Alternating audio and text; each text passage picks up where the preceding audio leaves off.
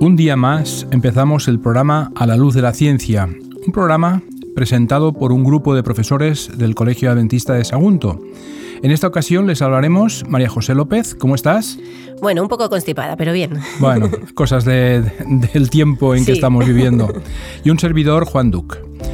Eh, como bien sabéis, eh, nuestro objetivo siempre es presentar un artículo, desgranarlo, eh, llenarlo de impresiones personales. Y en este caso os queremos hablar de un artículo que publicó no hace mucho tiempo Alena, eh, Alina perdón, Tugen en Nueva York, apareció el 27 del 9 de este, de este año, sobre la llegada de la carne vegetal de tan de moda que está ahora, ¿no? Sí. Eh, el artículo es muy interesante porque nos habla de algunas cosas que a lo mejor no teníamos en cuenta y, mm. bueno, es verdad que existen ya algunas hamburguesas de verduras que contienen, mm, bueno, que están en el mercado hace tiempo, pero bueno, hay un nuevo paso que se quiere dar en esos momentos. La Whopper Imposible de Burger King se promueve con el lema 100% Whopper y 0%, 0% perdón, carne de vacuno. Eh, tiene un aspecto idéntico a la hamburguesa de ternera muy jugosa. Y según la, la, red de la cadena, contiene hasta 21 ingredientes, entre los que se encuentran proteínas de soja, eh, aceite de coco, aceite de girasol y otros productos que la mayoría de la gente nunca ha escuchado, como la dextrosa cultivada o el gluconato de zinc, ¿vale? Ingredientes que no sabemos, no sé, hasta qué punto puede, puede influir positivo o negativamente. Exactamente. Eh, si bien es cierto que la carne vegetal no proviene de ningún ternero o de ningún cerdo, tampoco lo es la hamburguesa vegetariana seca que habíamos conocido hasta el momento. Una de las empresas más importantes que compiten en el campo de la carne vegetal explica justamente que sus productos se producen superponiendo capas de grasa vegetales, aglutinantes, colorantes, aromas vegetales, a través de un proceso de calentamiento, enfriamiento y aplicación de presión destinada justamente a generar la textura fibrosa de esta carne vegetal. Sí, suena bien, ¿no? Carne vegetal, pero no parece que sea tan sana por los ingredientes que ponen algunas empresas, que habrán otras que pueden ser mejor. Pero bueno, eh, yo lo que veo también es que está un poco relacionado con el clima, ¿no? Según la FAO, la ganadería es el responsable del 14,5% de las emisiones mundiales anuales del efecto invernadero, procedentes de la actividad humana. El ganado por sí mismo, el criado sobre todo para producción cárnica y láctea, genera el 65% de las emisiones atribuibles al ganado. Claro, eso es un problema para el, tema del medio ambiente, como tú dices. Es verdad que esto se debe a que el hecho de, que cuando los bosques se cortan con el fin de ganar terreno para la producción de piensos y forraje y el establecimiento de pastos, se libera el dióxido de oxígeno, de carbono, perdón, que sabemos que es el, gas típico que contribuye al cambio climático. El efecto invernadero, muy bien. Además, los animales expulsan el metano, otro gas de efecto invernadero muy potente. Pues pueden ser en los eructos, en la flatulencia producto de la digestión. Esto nos puede parecer exagerado, pero conocemos, por ejemplo, el carne vacuna, pues que es el principal productor de metano, sobre todo. Entonces, incluso se recoge el metano de estos sitios como combustible también. Pobres animales, la verdad es que. Sí, porque cuando vas a una granja y las ves como están casi plastificados para recoger el gas, pues da mucha pena. Y por otro lado, el estiércol de ganado y los campos de arroz también son grandes fuentes de metano. Entonces, hablando también un poquito pues, de, todo esto, ¿eh? de todo el proceso para poder consumir carne, que no solo es el propio animal, sino pues el terreno, eh, lo que produce, pues toda la contribución del ganado a las emisiones de estos gases de efecto invernadero, es verdad que varían de un país a otro, dependiendo de las condiciones de cría, del pastoreo y alimentación de los animales. Pero algunos expertos dicen que la cifra total es muy superior a la de 14,5% que habíamos dicho. Jeff Anjan, especialista en asuntos ambientales y sociales de la Corporación Financiera Internacional del Banco Mundial, ha calculado que la ganadería representa al menos la mitad de los gases efectaderos de la humanidad. Eh, o sea, un porcentaje mm, elevadísimo. Mm, sí, la verdad es que cuando yo leí ese artículo por primera vez me pareció una, una, una cantidad muy grande por lo que yo me esperaba. Pero bueno, será así seguramente. La mayoría de los estudios justamente se centran en las emisiones, de manera que, eh, que pasan eh, que, pasan por alto el hecho de que la alimentación puede ser la causa de todos nuestros problemas ambientales. En fin, yo no lo sé. Eso lo dice Joseph Poor, que es un investigador de la Universidad de Oxford, eh, que eh, ha escrito varios artículos al respecto y publicado en muchas revistas. Eh, no comer carne o productos lácteos es la forma más eficaz de reducir la huella ecológica, no solo lo que respecta a las emisiones de gases de efecto invernadero, sino también al uso de la tierra, la pérdida de biodiversidad, la contaminación del agua, el uso de pesticidas y antibióticos y un sinfín de otras cuestiones, explica eh, Joseph Pur en alguno de sus artículos, lo cual es algo a tener en cuenta al menos eh, por gente que se dedica a la investigación de estos asuntos. Es verdad que todo lo que hemos nombrado es, es, importante, porque fíjate, el uso de la tierra es verdad que se utilizan grandes extensiones, no lo veo de los más, pero la pérdida de la biodiversidad preocupa mucho, porque si nosotros comemos un tipo de animal, ese lo producimos en cantidades exageradas y el resto pues se van extinguiendo y no tenemos problemas, y esto afecta también. Y luego la contaminación y antibióticos y todo son cuestiones que preocupan mucho porque todo este, e, este proceso pues puede llegar también al hombre con causas también negativas, ¿no? Sí, sí. Eh, el, citado eh, investigador eh, llega a decir que no hay otro cambio de hábitos que pueda reportar beneficios tan tremendamente positivos y transversales como justamente el dejar de comer carne. Bueno, es para pensarlo. Vamos a hablar un poquito de una nueva carne vegetal. Dice, aunque hace algunos años, pues es verdad que existían ya hamburguesas, los nuggets, salchichas sin carne, estos productos estaban dirigidos principalmente a vegetarianos. Pero bueno, se cree que la nueva carne vegetal es nada menos que para los carnívoros. ¿eh? Es decir, están haciendo mucha carne vegetal, pero no solo para los vegetarianos, sino para todos. Dice, es evidente que el paladar americano se ha formado pues, por una dieta a partir de alimentos de origen animal. Esto es lo que dice Michael Simon, director ejecutivo de la Asociación de Alimentos Vegetales, un empleado estadounidense de este sector. El ciudadano medio se le hará difícil cambiar las hamburguesas por ensaladas y lo que hace que esta nueva generación de empresas sea tratar de llegar a los carnívoros recalcitrantes. Sí, claro, es que cambiar los hábitos alimenticios no es tarea fácil. El que está acostumbrado a comer un determinado tipo de producto, eh, sea animal o sea vegetal, cuesta mucho. Yo lo entiendo eso. Pues Paul Shapiro, director general de Better Meat Company, empresa que elabora ingredientes vegetales, él lo que hace es, estas empresas normalmente añaden a sus preparaciones base de carne. Afirma que gracias al éxito de la leche de soja, que el movimiento de la carne vegetal fue popularizada. En los Estados Unidos, la leche vegetal, la soja, la de almendra o la de coco, ha pasado de representar un 1% del mercado a un 13%. Qué barbaridad, ¿eh?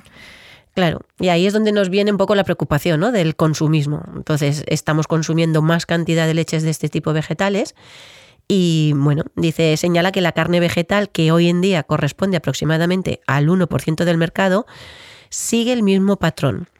Pero sostiene que aunque la mayoría no son conscientes de la relación entre la alimentación y el cambio climático, el conocimiento de este vínculo ha aumentado en los últimos años, particularmente entre los consumidores jóvenes algo que hace que los alimentos sin carne pues empiecen a ser más atractivos para todos. Claro, es interesante eso que dices sobre los consumidores jóvenes. Un poco si tú acostumbras al joven a comer de una determinada manera, pues esto es muy probable que lo, continúe durante mucho tiempo. La verdad es que me preocupa un poco que parece que sea el consumo, ¿no? Lo único que preocupa a la salud.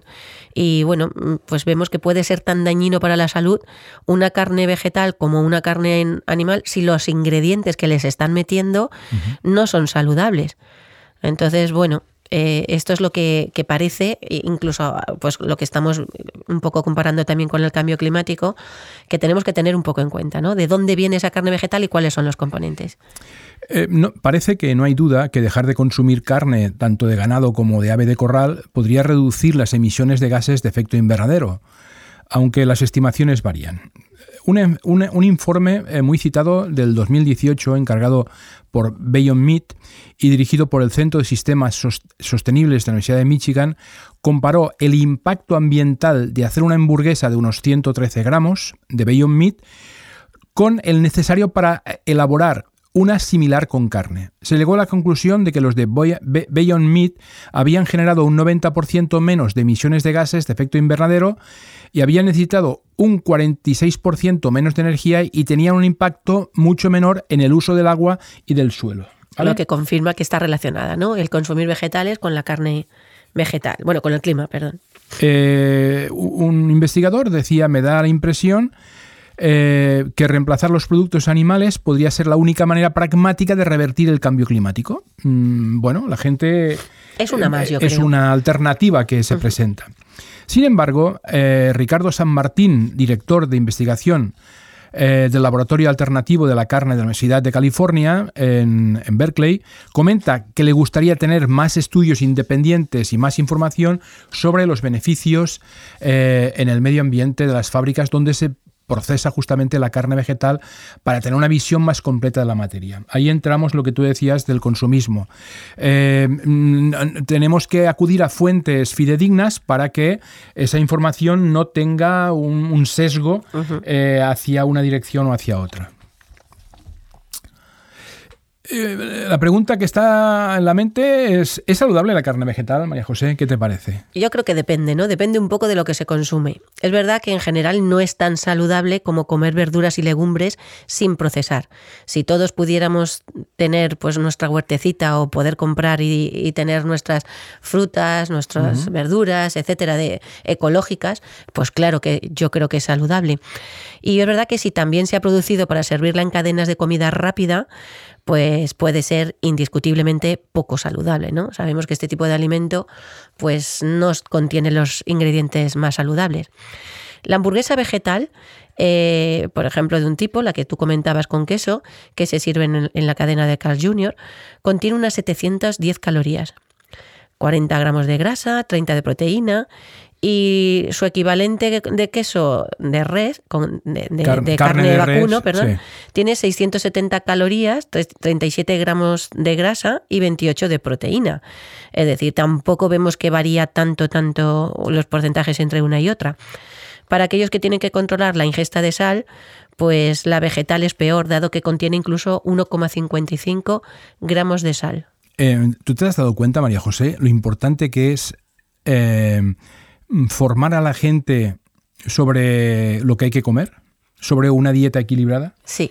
Nosotros que nos dedicamos un poco a la enseñanza, ¿verdad?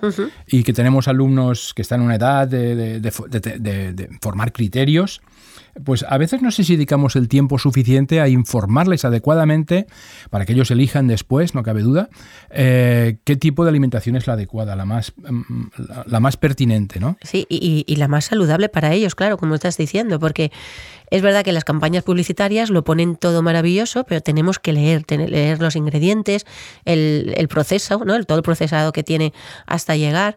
Y no solo porque me digan que es de vegetal o de lo que sea, pues es todo saludable. Puede serlo.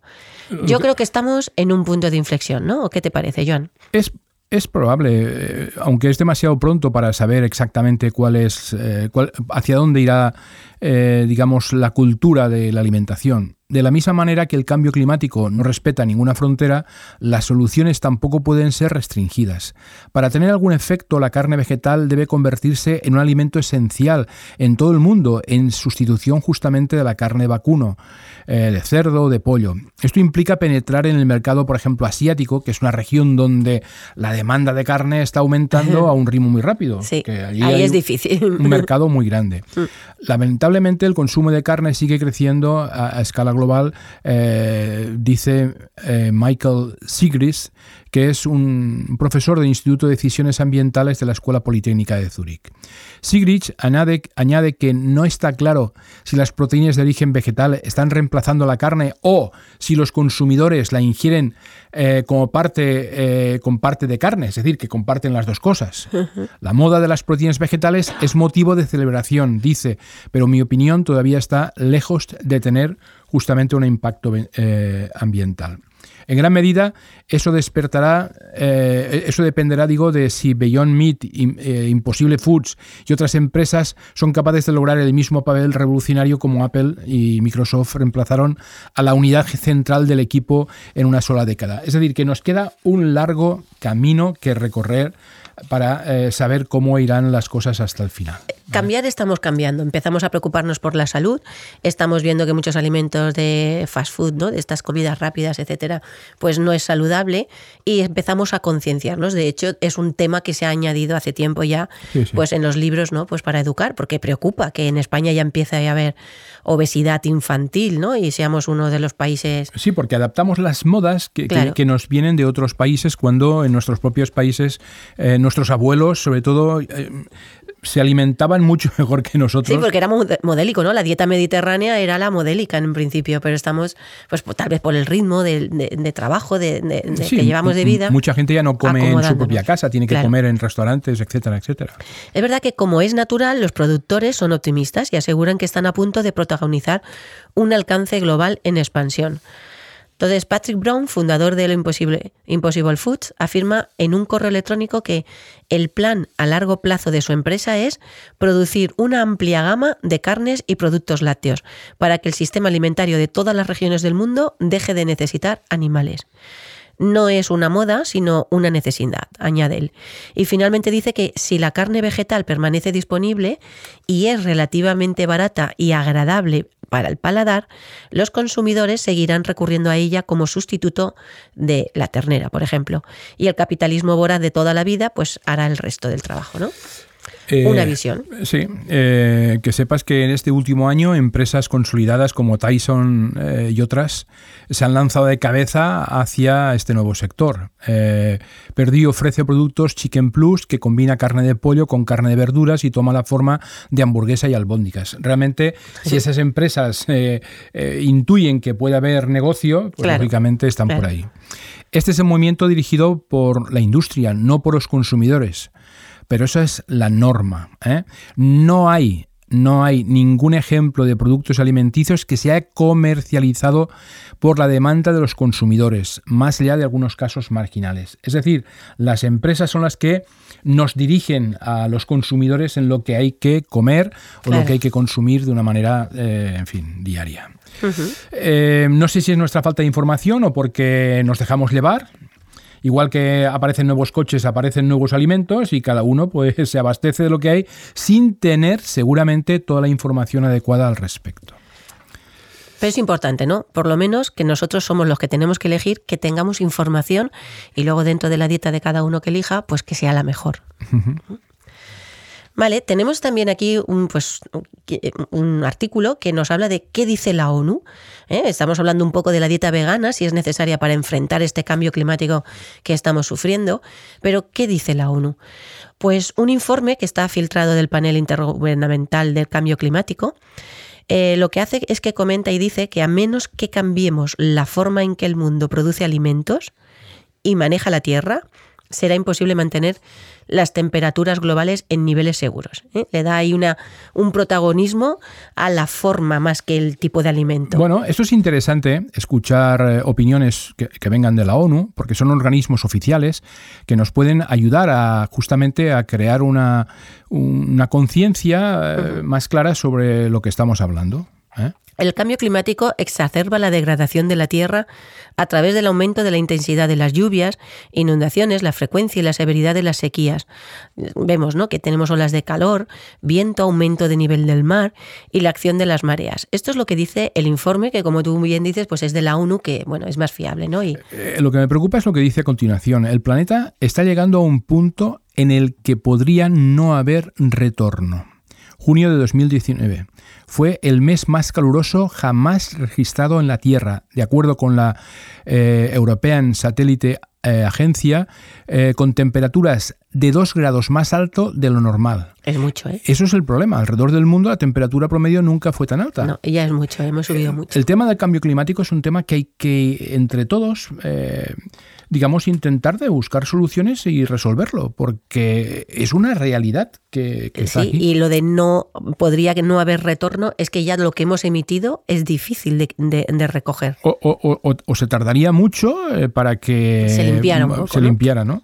Hablamos antes de otro informe escrito por expertos de derechos humanos de la ONU en el que argumentan la creciente crisis climática podría justamente comprometer los derechos humanos creando un apartheid climático. El cambio climático amenaza con deshacer el progreso en el desarrollo, la salud global y la reducción de la pobreza de los últimos 50 años. Es decir, es muy curioso porque en los lugares donde eh, posiblemente menos eh, eh, em, producen cambios climáticos es donde más sufrirían las consecuencias de ese cambio climático. ¿no? La verdad es que es tiempo de enfrentar el cambio climático. ¿no? Sí. Y cuando combatimos los gases de efectos invernadero, los activistas por el clima, deben ir más allá de los automóviles, las fábricas y las centrales eléctricas. Es decir, es un todo. De esta forma, la solución está destinada al fracaso. ¿eh? Si no, eh, de otra forma, la solución estaría destinada al fracaso, como estamos comentando. Dado que la agricultura, la industria forestal y otros usos del suelo producen al menos un cuarto de los gases de efectos invernadero. Mm. ¿El ganado es responsable por la emisión de más gases del efecto invernadero? Pues no sé, eh, pero algunos, eh, digamos, acreditan que lo hacen más que los transportes de todo el mundo. Eh, no sé si... Ya es mucho, ¿eh? por eso insistimos en la forma de alimentarnos con todo el proceso y ese cambio climático. En 2016, solo tres de las mayores empresas de ganado del mundo fueron responsables de más gases de efecto invernadero que Francia. Las cinco empresas más grandes son responsables por emitir más contaminantes que las mayores compañías de petróleo. Si esto es cierto, pues la verdad es que es algo para hacernos pensar. Sí, y el nuevo reporte de la IPCC destaca que los recursos de la Tierra tendrán que ser manejados de una forma más sustentable, de manera que se emita menos carbono que en la actualidad. Los humedales tendrán que ser recuperados, interrumpiendo los sistemas de drenaje y el consumo de carne tendría que ser reducido para disminuir la producción del metano, mientras que el desperdicio alimentario también tendrá que decrecer hay un gran cambio hacia dietas vegetarianas y veganas y eso parece ser, según este artículo, que es una, es una solución imperativa. El consumo de dietas saludables y sustentables, como las que se basan en granos, legumbres, vegetales, frutos secos y semillas, presentan una oportunidad mayor de reducir las emisiones de gases de efecto invernadero, según este informe. La ONU es un defensor eh, de largo aliento de las alternativas basadas en plantas. Recientemente lanzaron un vídeo que dice que las comidas sin carne son una tendencia mundial argumentando que reducir el consumo de carne es esencial para prevenir la degradación del medio ambiente. Eh, me imagino que a ti también te preocupa el medio ambiente, María José. Claro, claro que sí. Espero que nuestros oyentes sea el mismo. Es tiempo de hacer algo al respecto, cambiar la dieta, que sea más sostenible y compasiva, no lo sé, algo hay que hacer. Lo que sí es verdad es que estamos viviendo en un mundo muy cambiante, donde todos tenemos que tomar partes. Es como, por ejemplo, el hecho de reciclar el material. Eh, yo no reciclo, bueno, no reciclo, habrá que reciclar porque, digamos, aunque tú puedas no reciclar, eh, eh, el, planeta Tierra necesita que reciclemos. Pues en, cual, en, en relación con la alimentación, pues no hay que ser extremistas, ni mucho menos, pero sí que hay que llegar a un equilibrio para que, bueno, todo sea sostenible como estamos comentando. Y que ese efecto boomerang, que nos demos cuenta de que todo lo que aportamos al medio ambiente, él nos lo devuelve. Si queremos salud, aire, agua, todo en buenas condiciones, tenemos que cuidarlo.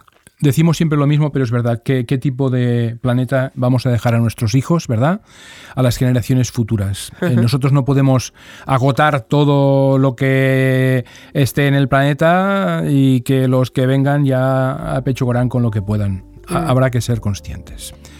Muy bien, pues muchas gracias María José por tus palabras, tu intervención. Y queremos terminar como siempre con un pensamiento que en este caso viene en forma de un versículo bíblico. Sí, Joan, porque nuestro creador no nos dejó solos, nos dio unas pautas y fíjate lo que nos recomendó desde el principio de la creación de este planeta y del hombre en Génesis 1, versículo 29, qué es, cuál es la alimentación que él nos dio. Dice, dijo también Dios, os doy toda planta que da semilla, que está sobre la tierra, y todo árbol que lleva fruto y da semilla este será vuestro alimento. Y también es importante ver que a los animales les dio también a las aves del cielo, a todo lo que se mueve sobre la tierra, a todo lo que tiene vida, toda hierba verde será su alimento. Si siguiéramos este plan, creo que las cosas no hubieran llegado a donde estamos. Bueno, nosotros que somos creyentes en ese aspecto, eh, mm, queremos dar testimonio de que la palabra de Dios mm, no solamente nos habla de la salvación, que es importante, sino también nos habla de cómo hay que alimentarse de las directrices y las pautas a seguir en nuestra vida. Queremos agradecer a nuestros escuchantes la atención que tienen y queremos eh, desearles que sea de provecho lo que hemos comentado y si tienen alguna orientación, alguna recomendación que hacernos, ¿cómo lo pueden hacer, María José? Pues pueden dejar su comentario en, un correo electrónico a hola.homemedia.es o si suelen utilizar más el WhatsApp, pues mandar también ahí cualquier comentario al 644 560 734. Bueno, pues muchas gracias por, el programa, María José. No, ha sido un placer, Iván. Eh, esperemos que la semana próxima podamos estar aquí también juntos y os deseamos que podáis aprovechar de, esos programas para vuestra vida personal. Muchas gracias.